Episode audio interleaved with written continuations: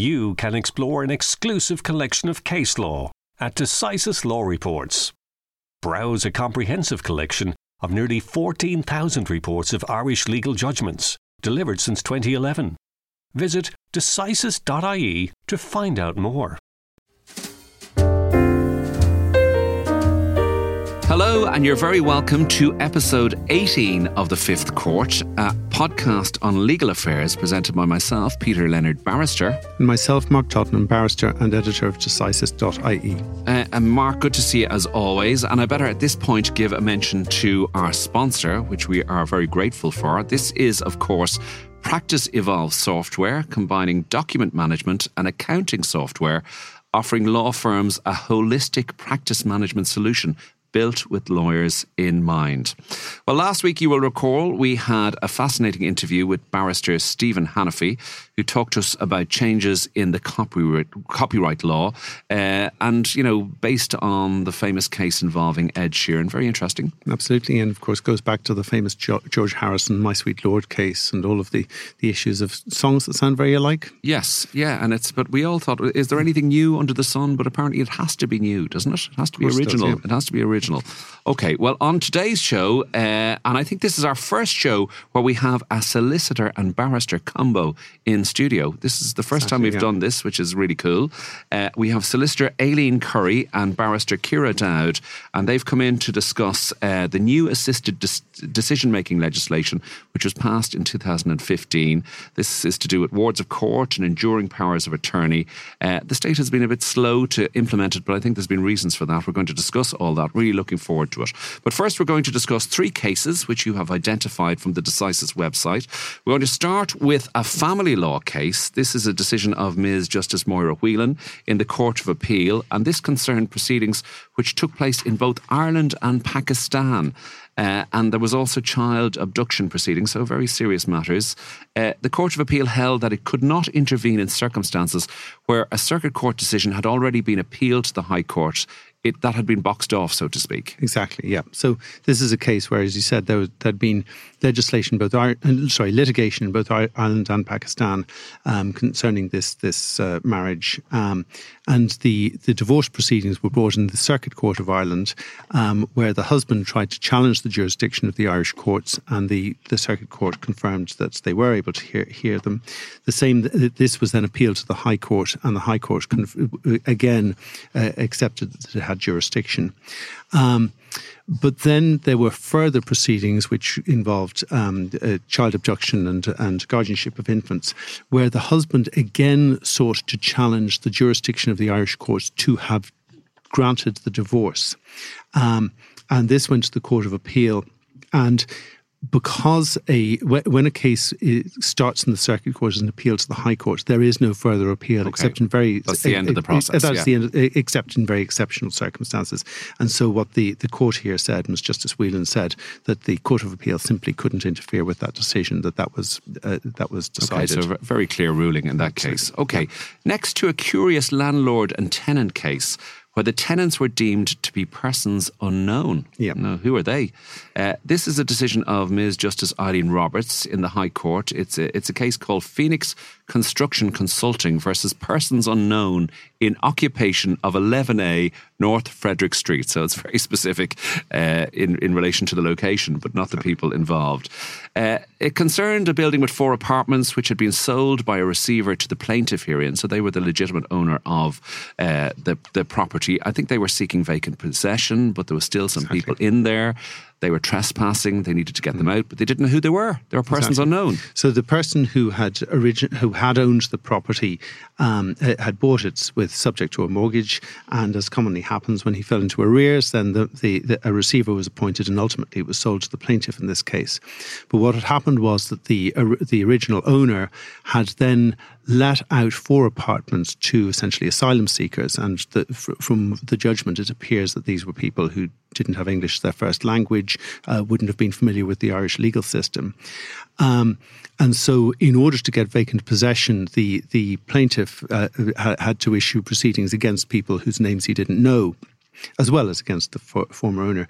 Now, there had been some attempt by somebody to to uh, uh, effectively represent them, certainly by way of email, but it was an anonymous email claiming to represent some of the people in these apartments. And what happened was, so the former owner tried to, to, have the proceedings struck out as an abusive process, and the court wasn't accepting that. They said that it was a perfectly legitimate claim to make. They then, um, an injunction was granted to the owners of the building uh, against the persons unknown, requiring them to, to, to, or restraining them from trespass. However, they also extended time for these people to enter an appearance, notwithstanding that there had been somebody who okay. had already got in touch with them via, via this email saying they wanted to defend the proceedings proceedings, but no appearance had been put in.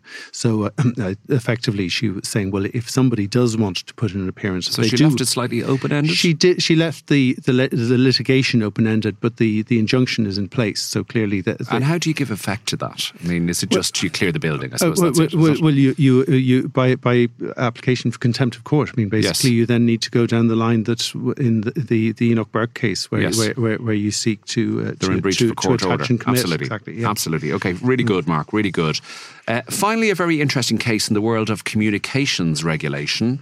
Uh, our ComReg for short. Uh, this is the case of Three Ireland Hutchinson Limited against the Commission for Communications Regulation. This is a decision of Mr. Justice Maurice Collins of the Court of Appeal before he moved up to the Supreme Court. Uh, and this case concerns access to the mobile phone network uh, the spectrum, I think they call it, and a regulation that prevents any mobile phone company from owning more than 30% of the network. Now, it appears Three Mobile were challenging that ownership cap. They felt maybe they wanted a little bit more than yeah. that, I think. Uh, but there was an auction for uh, for positioning on the mobile phone spectrum, and they were saying that has to be paused until they get a decision whether they're entitled to to more, yeah. uh, greater allocation, all that sort of stuff. I'm going to stop here. Let you talk about well, it. Well, it, it's a very complicated case, and uh, I, and I won't pretend that I understand all of the issues involved here. I doubt if anybody does, to be honest. Um, the but uh, basically, when it comes to awarding mobile phone licenses, um, the, the, the there's a very technical and very complicated auction procedure that is that is uh, undergone. I think they've this is sort of the game theory that's origin, originated in Chicago, where they try and get the best price for the state. Um, so Comreg is in charge of this, but as part of this particular auction process, they introduced what they called a spectrum cap. So effectively, it means that no one company can own more than a certain proportion of the spectrum, which uh, uh, I think was 30%, as you said. Now, Three Ireland apparently now is the largest owner of spectrum in the co- country, the largest mobile phone operator. And so they were concerned that, that, that they shouldn't be limited by this so called spectrum cap. And they challenged that in the High Court. And Mr. Justice O'Moore heard that case and had reserved judgment until the end of January. What they were then concerned about was that Comreg were continuing with the auction process, notwithstanding that this um, the, the, the, that this judgment was expected, and they wanted to put a stay, which is effectively an injunction on the auction process. Um, and that, that stay was granted by the High Court. So they appealed it to the Court of Appeal. And Mr. Justice Collins set aside the stay um, and, and, said that so the auction, the auction process could proceed, could, could proceed yes. but that it couldn't be completed. It could go as far as making the decision, but the decision couldn't be communicated until after Mr. Justice O'Moore had made his decision in relation to the spectrum cap. Wow, that sounds like a, an Irish solution to an Irish problem. I think it does, but there, there, there, there, there was a reasoning behind it because yes, effectively, okay. once the once the auction had been completed, then it would have affected the the the the. Um, but what happens the, the, the effect three, of the the Brian O'Moore decision? But if, if let's say in the Mr. Justice O'Moore's decision in relation to the allocation of spectrum, and he mm. says no, you can't be limited to thirty percent. Does that not have an implication for this other? Because it's for, already for the, been the auction has already been determined. Then, well, well if the auction has been. Um, Sorry, going to have to work this questions. out. Yeah, but but, yeah. but that, that was the issue before Mr. Justice okay. Collins. He had to oh. to determine that. All right. Yeah, okay. Well, thank, thanks, Mark. Now that's great. So we'll be back shortly with Aileen Curry and Ciara Dowd. Discover Practice Evolve, your leading global technology provider of legal practice management, including case management, document management, and legal accounting solutions. We are dedicated to constantly evolving our software, and all our solutions are offered in the cloud. We connect software to improve productivity, while our focus on software competency ensures users are empowered to discover innovative ways of working. We call it software with a service. With Practice Evolve, law firms are more efficient, more profitable, and knowledgeable. Discover more today at www.practiceevolve.com. Silence in the fifth court. So we're delighted to be joined in the studio now by Ciara Dowd and Aileen Curry to speak about the new Assisted Decision Making Capacity Act 2015, which, although it was enacted uh, over seven years ago, is due to be commenced fairly shortly and effectively is going to replace the current provision in relation to both wards of court and enduring powers of attorney and various other issues. So I'm delighted to be joined by both of you here. Thanks very much. Delighted to be here. Thank so, you for having us. So, um, Aileen, I know in the past you've worked for the General Solicitor's Office for Minors and Wards of Court, which, um, as you've explained to me before we came in studio, is the um, uh, is is what you described as the committee of last resort. So, if nobody has a family member, or whatever, to, to represent them when they're a ward of court, that would be would have been your job. Isn't that correct? That's exactly it. Um, so, the General Solicitor would have been appointed if either there was no other suitable committee or if there was, you know, a conflict or some issue within the family, sure. um, the court w- would appoint the general solicitor. I see. And now you're committee. in private practice. Yes, I uh, I took the big jump into the unknown and um, set up a practice um, with my business partner David Hickey, mm-hmm. uh, Curry and Hickey Solicitors. I see. And Ciara, you have written extensively about the new act, isn't that right? Yeah, yeah. I've got a few articles coming down the line, um, and I've been kind of doing a lot of CPDs and lectures about it. Just um, yeah, trying to um, get prepared for it and because this is an area obviously that affects almost any solicitor who's dealing with property uh, uh, and and a range of other issues as well. And particularly, I think it's fair to say, um, where people have um, early onset dementia or, or have already lost capacity, um, issues in relation to transfers of property and what happens to their property once they have lost capacity. Isn't that right? Certainly, it, it covers a, a very wide range of of areas and issues. And I think it's fair to say that um, it's legislation that could very well affect all of us at some point in our lives. Yeah. You know, so it's not like a specific yeah. area. It, it could, you know, cover anything. And, and in practice, I mean, when you're dealing with, I mean, with either enduring powers of attorney or uh, or, or wards of court, court issues, are you dealing mainly with people suffering dementia or are other mental issues uh, relevant? I mean, I suppose issues like schizophrenia or whatever must occasionally come across your desk. Certainly. I mean, I think um, dementia, Alzheimer's is probably the, the majority of our cases, but, you know, um, in our practice, we would deal with quite a lot of eating disorders, right. um, persons who are um, detained in, in, various types of, of institutions. So there, there's a huge range of um, of issues, eh, acquired brain injury as well. Sure. And, and, this brings in issues such as um, uh, medical treatment, involuntary med- medical treatment, where, where somebody effectively has to be uh, uh, blood transfusion or something along those lines, where indeed where, where, where, where, they're not mm-hmm. in a position to consent. Cer-? Certainly, yeah, absolutely. So. Um, Ciara, could you just outline to us what are the key decisions that are made in the new legislation in relation to, first of all, wards of court, and secondly, enduring powers of attorney? Well, this legislation will abolish wardship as the decision making regime for adults lacking capacity. And I think the problems with wardship are well documented and well rehearsed that, you know, people could lo- completely lose uh, legal capacity if they're deemed to be of unsound mind and incapable of managing affairs. And obviously that's, you know, very vague language. It's um, offensive. Um, and I think that it's um, just it's inappropriate now in in, in 2022. Um, and it'll. And, and, sorry, can you just tease that out a little bit? When you say it's inappropriate, I mean there are clearly people who who who have lost capacity and aren't able to manage their own affairs. I mean, it, it is it's not. It, is it more than just the language being uh, being offensive? I mean, is there? It, is it, Are there people who could manage their own affairs who have who who are effectively being prevented from doing so?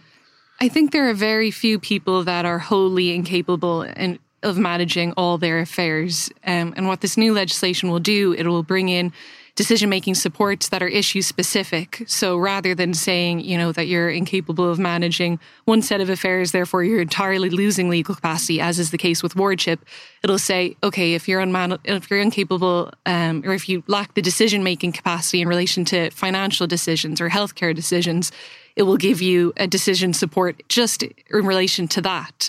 So I think it's, you know, the unsound mind language, but also just the, the notion of being incapable of managing your affairs generally. I see. Can, can I just come in there for a second?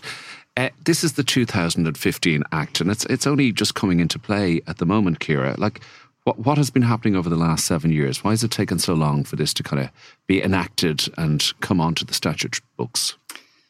Um, well, there's been amending legislation that they had to um, bring about just to fix various problems that were in the 2015 Act. Um, and so that's been in the works, I think, for a couple of years now. I think that there is um, delays due to COVID, but it's on track now, and hopefully it'll be uh, commenced, you know, the first half of this year.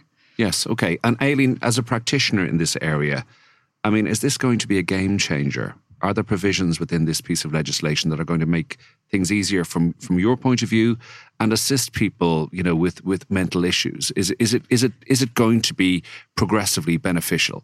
I think it is insofar as there's a whole mindset change. So from a solicitor's perspective, um, we have to look at our clients in a much more holistic and a much broader sense. So gone is the day that somebody comes into our practice and they're, you know, is a question mark or a doubt about the capacity, and we might think, oh, well, you know, we can't do this because the person doesn't have capacity. There's a statutory duty now on us as practitioners to do whatever we possibly can to try and assist our client to make the decisions that they need to make. So we have to sit down. Um, the guiding principles of the 2015 Act are hugely important. Um, I would say that if I was to give one piece of advice to uh, to a, a, solicitor in this area is to print off the guiding principles to learn them and to have a copy there on your desk. Because when you see your client you need to do whatever you can do to facilitate to assist um, not to influence but to try and find out what is the crux of the problem. What the, does the person want to achieve and how can we go about achieving that um, and if that's, you know, if that is to involve bringing somebody else into the meeting um, and, you know, it, whatever it takes to try and help the person to come to the decision they meet. So we need to go that extra mile. Hmm. And in practical terms, is that going to be difficult? I mean, does that involve bringing in medical practitioners, family members, and that sort of thing? I mean, it sounds like you, you, you know, whereas whereas in the old under the existing yeah. regime, you would effectively be saying, right, I, I, think there's an issue in relation to capacity. The next stage is Wards of Court, or the next stage is to try and draw up an EPA to to have somebody else appointed. Yeah, or it may um, be too late, uh, you know, at that stage. Yeah. Um, so yeah, w- like there is a duty on us to try and bring about what it is that the person wants, regardless of um, the fact that there may be an issue around capacity. So we, we must try, and we've now got, there's five different um, options within the legislation open to us. Hmm. Um, and, and I, will you, will, you, talk us through those, Aileen? Certainly. Please. So, as I was saying to, to Ciara before, um, before we came on, that the problems haven't changed. So sure. I think we need to remember that that this is new legislation and it's wonderful, and you know we're looking forward to it commencing but the people are still the people that, that come into us. The problems are still the problems. Um, we just have new tools to assist us um, in advising our clients. Um, so I think it's important to remember that the enduring power of attorney legislation that we've had for, for such a long time now, that remains. It, it changes. There, there are certain you know, there are different responsibilities um, upon us that we need to register the enduring powers of attorney up front as opposed to waiting until um, the person loses capacity. Um, but enduring powers of attorney, they, they, they will remain in the new legislation. And we'll also have advanced healthcare directives whereby a person can actually sit down with their solicitor and you know, go through uh, the various concerns that they may have for the future with regard to their health and, and how they'd like to be treated. Um, in terms of decision making, there's mainly three uh, tiers, um, is how it's described. So the first tier is making a decision. So it's an it, it's sitting down and um, writing out a, an assisted uh, decision making agreement, whereby you, you literally are saying to your trusted person, um, I, I, I would like to make the decisions myself. Um, but I'd like you to help me to support me in, in making those decisions. So it remains the individual or the relevant person as, as, as the person is described in the legislation. It remains the relevant person's decision uh, uh, at all times. It's just merely a support. Mm. Um, so that's the first tier, and that's the one that you, I think you really need to try to see if, if you can make that work because yes. we're obliged to always try and seek the least restrictive uh, tier open to us um, uh, for, for our clients. So, so that's where, where we start with. It's a, it's a very challenging area for solicitors, isn't it? I mean, you know, there's a fine line sometimes where you're trying to give effect to what the person wants, but maybe you're conscious of the fact that the person is moving into an area where they don't know what they want and therefore there has to be some sort of intervention and there has to be a trusted person. Like, how do you make that judgment? I, I think that's really, I mean, I, I did one enduring power of attorney case. It lasted three days in the High Court. Fascinating case. I learned so much from it. But it was to do with whether a will was justifiable, etc., and whether the person had the capacity to make a decision. And there was there was legal experts on both sides, and we got into a lot of cross examination of legal experts. But I felt for the solicitors, the solicitor has to is the starting point, has to sit down with the client and, you know, push it as much as they can to give effect to what the client wants, but all the time be slightly conscious of the fact that maybe the client isn't able to make decisions for themselves. Absolutely. There's no doubt that there, there will be a real challenge for solicitors, but you have to take every person, on, you know, with as they are. Every person is different. Um, you have to spend the time at the very early stages in getting to know the person uh, known a little about them, about their background. It's very much a judgment call at the time, but it's issue specific. Um, you know, so you might very well be in a in a position that you might be able to help with regard to one individual specific area, but maybe not with something else. Can, I bring Ciara in again? I mean, the, the legislation that's brought in is obviously changing quite a lot in relation to solicitors' practice. Has it been modelled on legislation in other countries? I mean, is it is it based on on international good practice, or what what is the sort of the the, the where does the theory behind this legislation come from? It started with the Law Reform Commission report. Um, I can't remember when that was published, but that um, kind of looked at a lot of jurisdictions, um, including uh, England and Wales and the Mental Capacity Act there and the um, the Office of Public Guardians there, and um, that led to the Assisted Decision Making Capacity um, Bill 2013, and then the law has changed since then, um, and it was it was amended um, quite a lot in uh, in the Oireachtas, and now it's been amended again by the 2022 bill. But I think it's incorporated a lot of learnings from from the UK, and I think the jurisprudence from the UK, from England and Wales, will be really useful for practitioners as we apply it here because there are a lot of useful similarities. And in terms of what happens to what, what is currently the Wards of Court office, at the moment, I think we have what's called the parens patriae jurisdiction, where the, the president of the High Court is effectively in loco parentis for anybody who, who lacks capacity. Um, uh, how, how is that going to change? Does the president of the High Court lose that role? Uh, no, that that will remain. And there's actually um, the 2022 Act introduced an interesting amendment to the 2015 Act to clarify that the inherent jurisdiction of the High Court in relation to persons lacking capacity will remain in relation to the treatment uh, and care and detention orders. So it's really interesting, and it'll be interesting to see how that plays out and how that inter- that inherent jurisdiction interacts with the 2015 Act and that statutory framework. But um, the High Court will also remain uh, retain jurisdiction um, in, in other areas of the Act, including organ donation, uh, withdrawal of life uh, sustaining treatment, and appeals. And of course, the the wards of court uh, office and the the wardship court, which is the High Court, they'll be in charge of the review of wards, which will be taking place um, within three years of the legislation commencing, whereby all the wards of court are reviewed. Um, to to see if they're discharged from wardship um, and into a support framework under the 2015 Act, or if they're just uh, discharged generally from wardship. So. Can I, can I just come in there? I'm, I'm curious about that. Discharged from wardship, that's a big statement.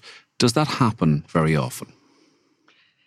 Um, I might leave that to, to Aileen. Yeah, Aileen, what do you think? Um, in the 14 years that I was working in in my previous position, I think I came across maybe about four uh, four times. So very, very uh, rare.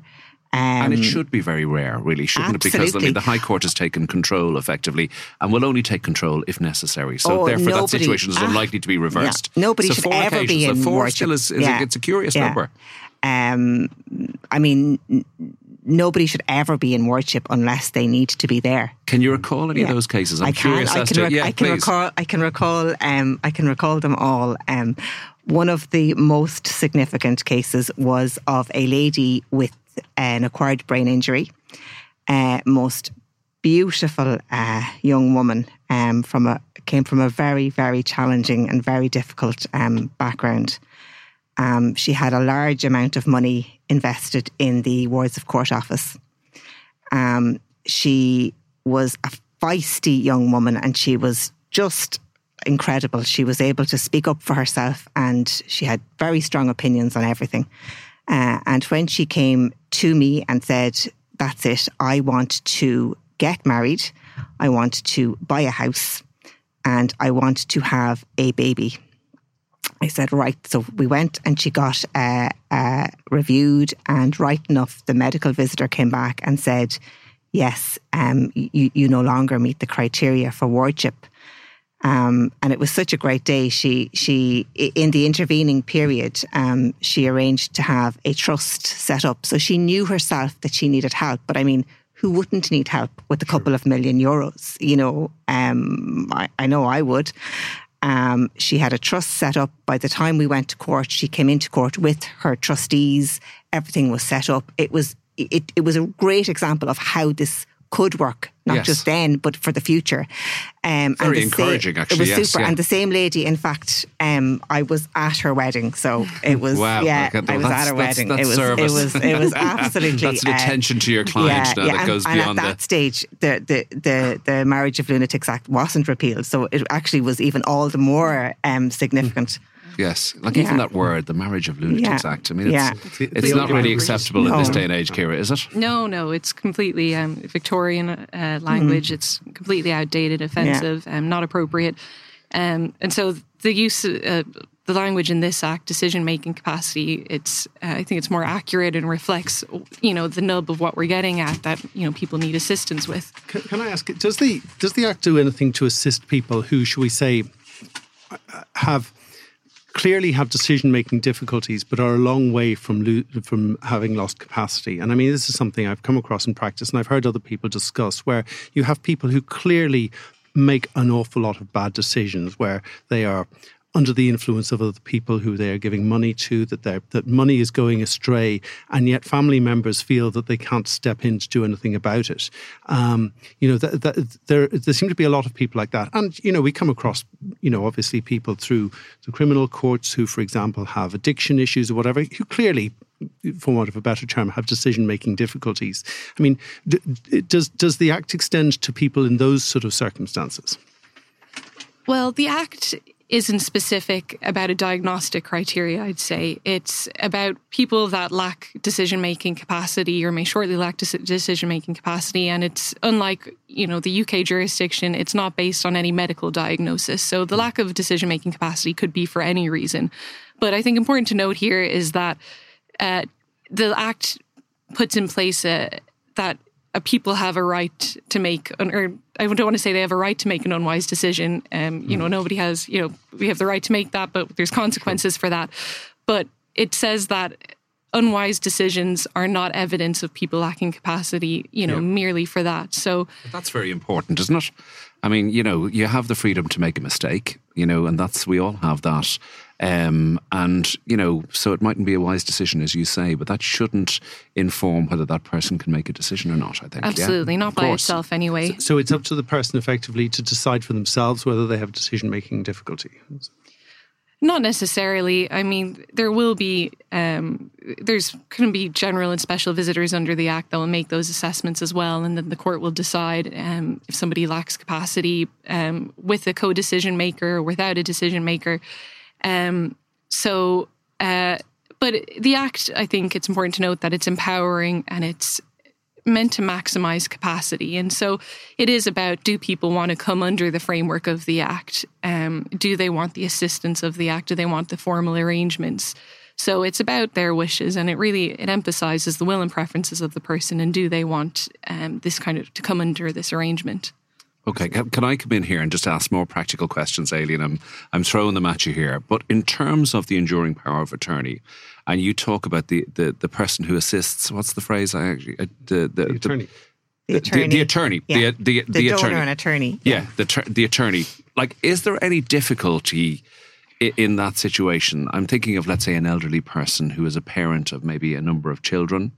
You know, why pick one? Sometimes families disagree on whether the parent can make a decision or not. I have personal experience of this in terms of court. I have represented people in this area. I mean, you know, how do you work with that as a solicitor? The practical realities of dealing with people who have different views, and maybe and, and both are well are all may be well motivated and their intentions are good and you know they wish to do the right thing sure. by the person who can't make up their own mind or isn't capable of, of deciding for themselves so how do you get involved in that again but, it's the practical that's solution that's been around forever that's nothing to do with the the new legislation yes. i mean yeah, so but I suppose I'm okay. trying to get some tricks. Okay, no, that's fine. um, so at the interview stage, so when we're meeting our client um, and having the conversation around creating an enduring power of attorney? Well, I mean, the first question is, well, why do you want an enduring power of attorney, and why have you selected, you know, whoever it is, Johnny, as your um, as your attorney? Or like, we need to ask our client how they have come to the decision to select. You know, but the, what happens if the if the, the client cannot make that decision? The, it, the, the client is now at a stage where the client is not capable of making their own decisions can't inform you of this information. So you have but the next of kin coming into the process. I, I, think I think we need to take a step back from that because I think if if I'm at a stage where my client is not able to inform me who they want to have as their attorney, well then I'm really not in a position to enter into an enduring power of attorney. I think okay. we, we you know I think if it's at that stage whereby we can't get the most basic of information in an EPA has to be and the most important decision is who is that person that you trust so much that you want to make them your attorney under your enduring power of attorney. Well, I think if the person is if they're if they're at a stage where they're they don't have the cognitive ability to decide who that person is, well, I think I would be looking to the new legislation um, to see, well, you know, maybe maybe maybe we're past the enduring power of attorney yes. stage. Maybe our um, dementia or Alzheimer's or whatever it is is at a different stage. Now, so it has moved on yeah. to wardship then? Well, in now, um, in today's, if, if we were dealing with it today, perhaps we're, we're into the wardship because today, obviously, wardship would be the the next layer we would go to if we can't create an enduring power of attorney.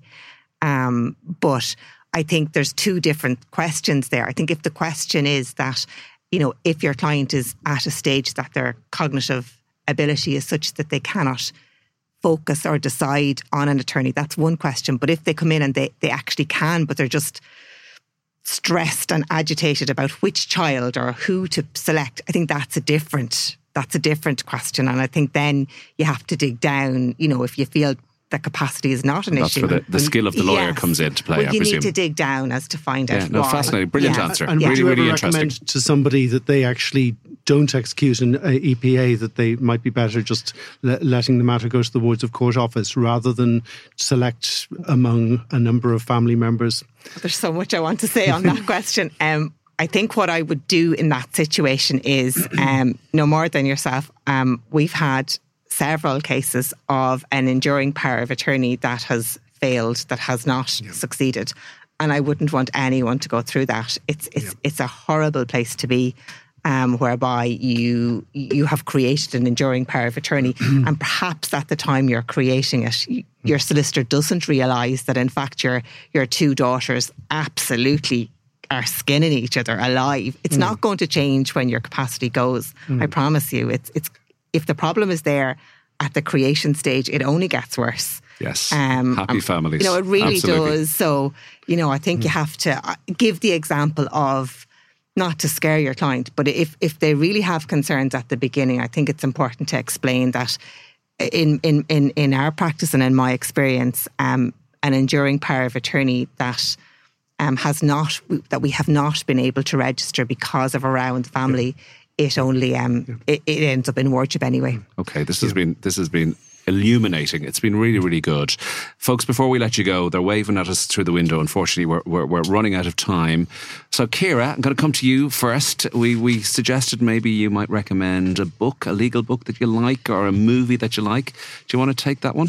Yeah, no, absolutely. Um, I think this might be on students' reading lists already, but if not, I think it's a great book, um, and it's Justice by Michael Sandel. And I think I read it soon after I left college and I only regret, regretted not having read it sooner. It's just a really accessible introduction to uh, jurisprudence and different philosophers. And I think that all lawyers at the start of their career should be um, reflecting on what justice means to them and what they think fairness is, and it's a good a good habit to get into. So yes, so that one, okay, that's that's really interesting. And, and a movie, was there anything that grabbed you? I think Erin Brockovich. I think oh, wow, it really okay. it shows uh, you know campaigning the, yeah, plaintiff. Yes, absolutely the the power and also the limits of the law. Um, and you know the, the good yeah, that great choice do. actually yeah that hasn't come up before that's that, that's a really good choice Aileen um, a book um, I am Amy Dunne um, the the Miss D case um, written by Amy Dunne um, with uh, the assistance of Orla O'Donnell Oh, yeah. And the reason that I choose that book, the, the legal correspondent of RTE. Yes, yeah, indeed. Okay. Um, so this is um, the, sorry. The reason that I choose this book is that page eighty-eight, page ninety-nine. Um, Amy says, "I felt my voice was getting lost, like I was invisible."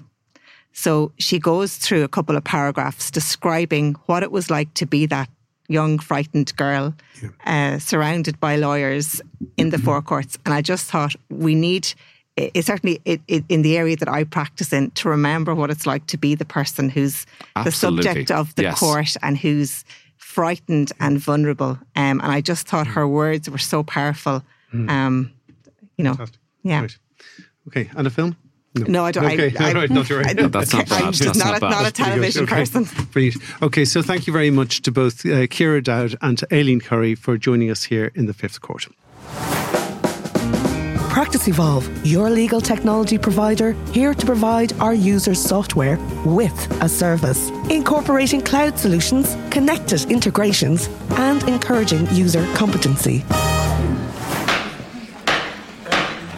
The Fifth Court will adjourn until next week. So that's all from this edition of The Fifth Court. We hope you have enjoyed it. Can we say a huge thank you to our guests, Barrister Ciara Dowd and Solicitor Aileen Curry, for coming in and talking to us about the assisted decision making legislation. Really interesting discussion there, Mark. Yeah, absolutely. Really good. And I'd also like to say a huge thank you to our producer, Conal O'Morine, and to the Dublin South podcast studios, and in particular to Peter Rice for recording this show and doing such a wonderful job.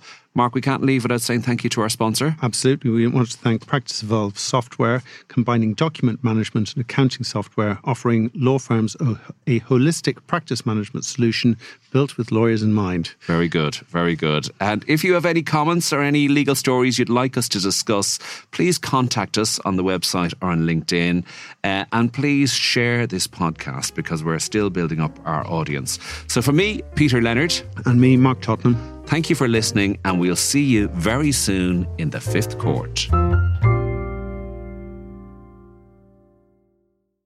Never miss a vital Irish legal judgment. Check out Decisis Law Reports, where you'll find a fully indexed collection of all Irish judgments delivered since 2011. Visit decisis.ie to find out more.